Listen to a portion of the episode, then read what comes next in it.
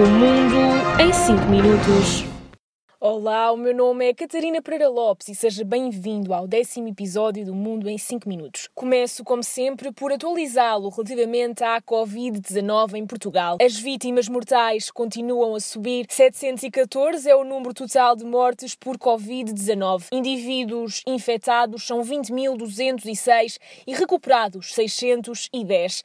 A Covid-19 continua a atingir maioritariamente a população mais envelhecida. Dos 20.206 casos confirmados, 392 foram detectados em cidadãos acima dos 80 anos, mas ninguém é imune ao vírus. Os mais jovens também são afetados. Há 2.149 indivíduos na casa dos 20 aos 29 anos infectados, 536 têm entre 10 e 19 anos e 345 0 e 9 anos. A região norte continua a ser aquela que registra mais casos positivos e mais mortes, conta com 12.140 48 casos confirmados. O presidente da República, Marcelo Rebelo de Sousa, decretou estado de emergência no país até ao dia 2 de maio. É o terceiro desde o início do surto em Portugal. Marcelo Rebelo de Sousa prevê que depois do dia 2 surja a possibilidade de uma abertura gradual, faseada ou alternada de serviços, empresas ou estabelecimentos comerciais.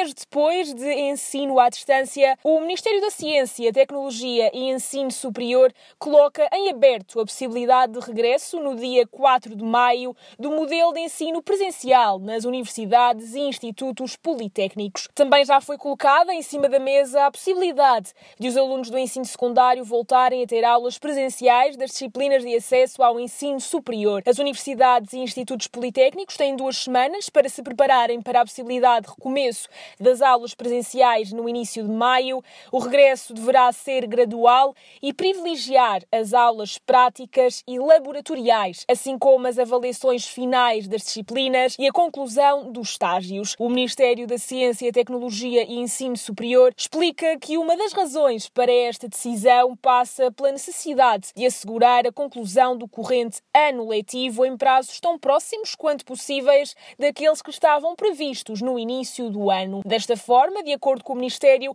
vão evitar-se impactos negativos sobre o próximo ano letivo. As instituições de ensino superior devem ter em conta a necessidade em garantir sempre condições de distanciamento social e assegurar a utilização por todos de equipamentos de proteção individual. Será também da responsabilidade das universidades e institutos politécnicos disponibilizar os equipamentos de proteção individual, assim como os materiais desinfetantes e de limpeza que garantam as medidas de higiene recomendadas pela pelas autoridades de saúde. O Ministério adverte que o regresso às aulas presenciais de forma faseada a partir do dia 4 de maio estará sempre sujeito à alteração do atual estado de emergência, que deverá terminar no dia 2 de maio.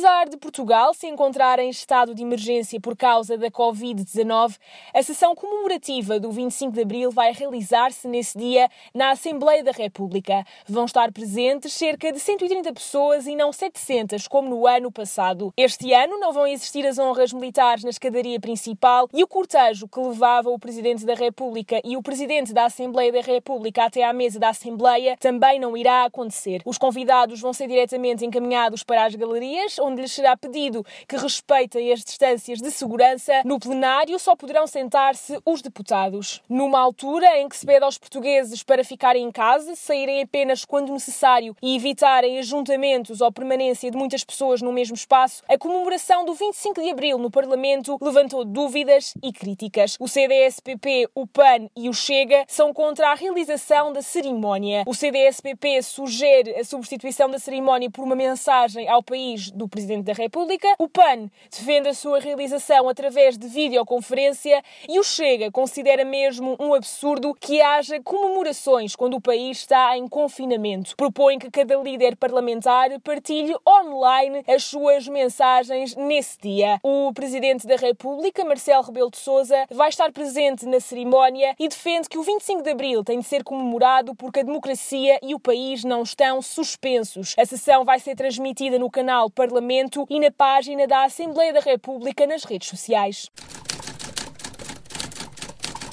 Há portugueses a residirem na China que se queixam de discriminação por parte de chineses por medo da Covid-19. Esta realidade que afeta a comunidade estrangeira residente na China é confirmada pela organização não governamental Human Rights Watch. Esta ONG tem recebido várias denúncias de estrangeiros que contam ser barrados em vários serviços do país. Além disso, dizem estar a sofrer ataques xenófobos nas ruas e nas redes sociais do país. Já há várias semanas que a China tem conseguido registrar cada vez menos casos de Covid-19. A maioria dos novos infectados são provenientes do exterior, por isso a desconfiança para com os estrangeiros surge precisamente por essa razão, explicou o vice-presidente da Human Rights Watch.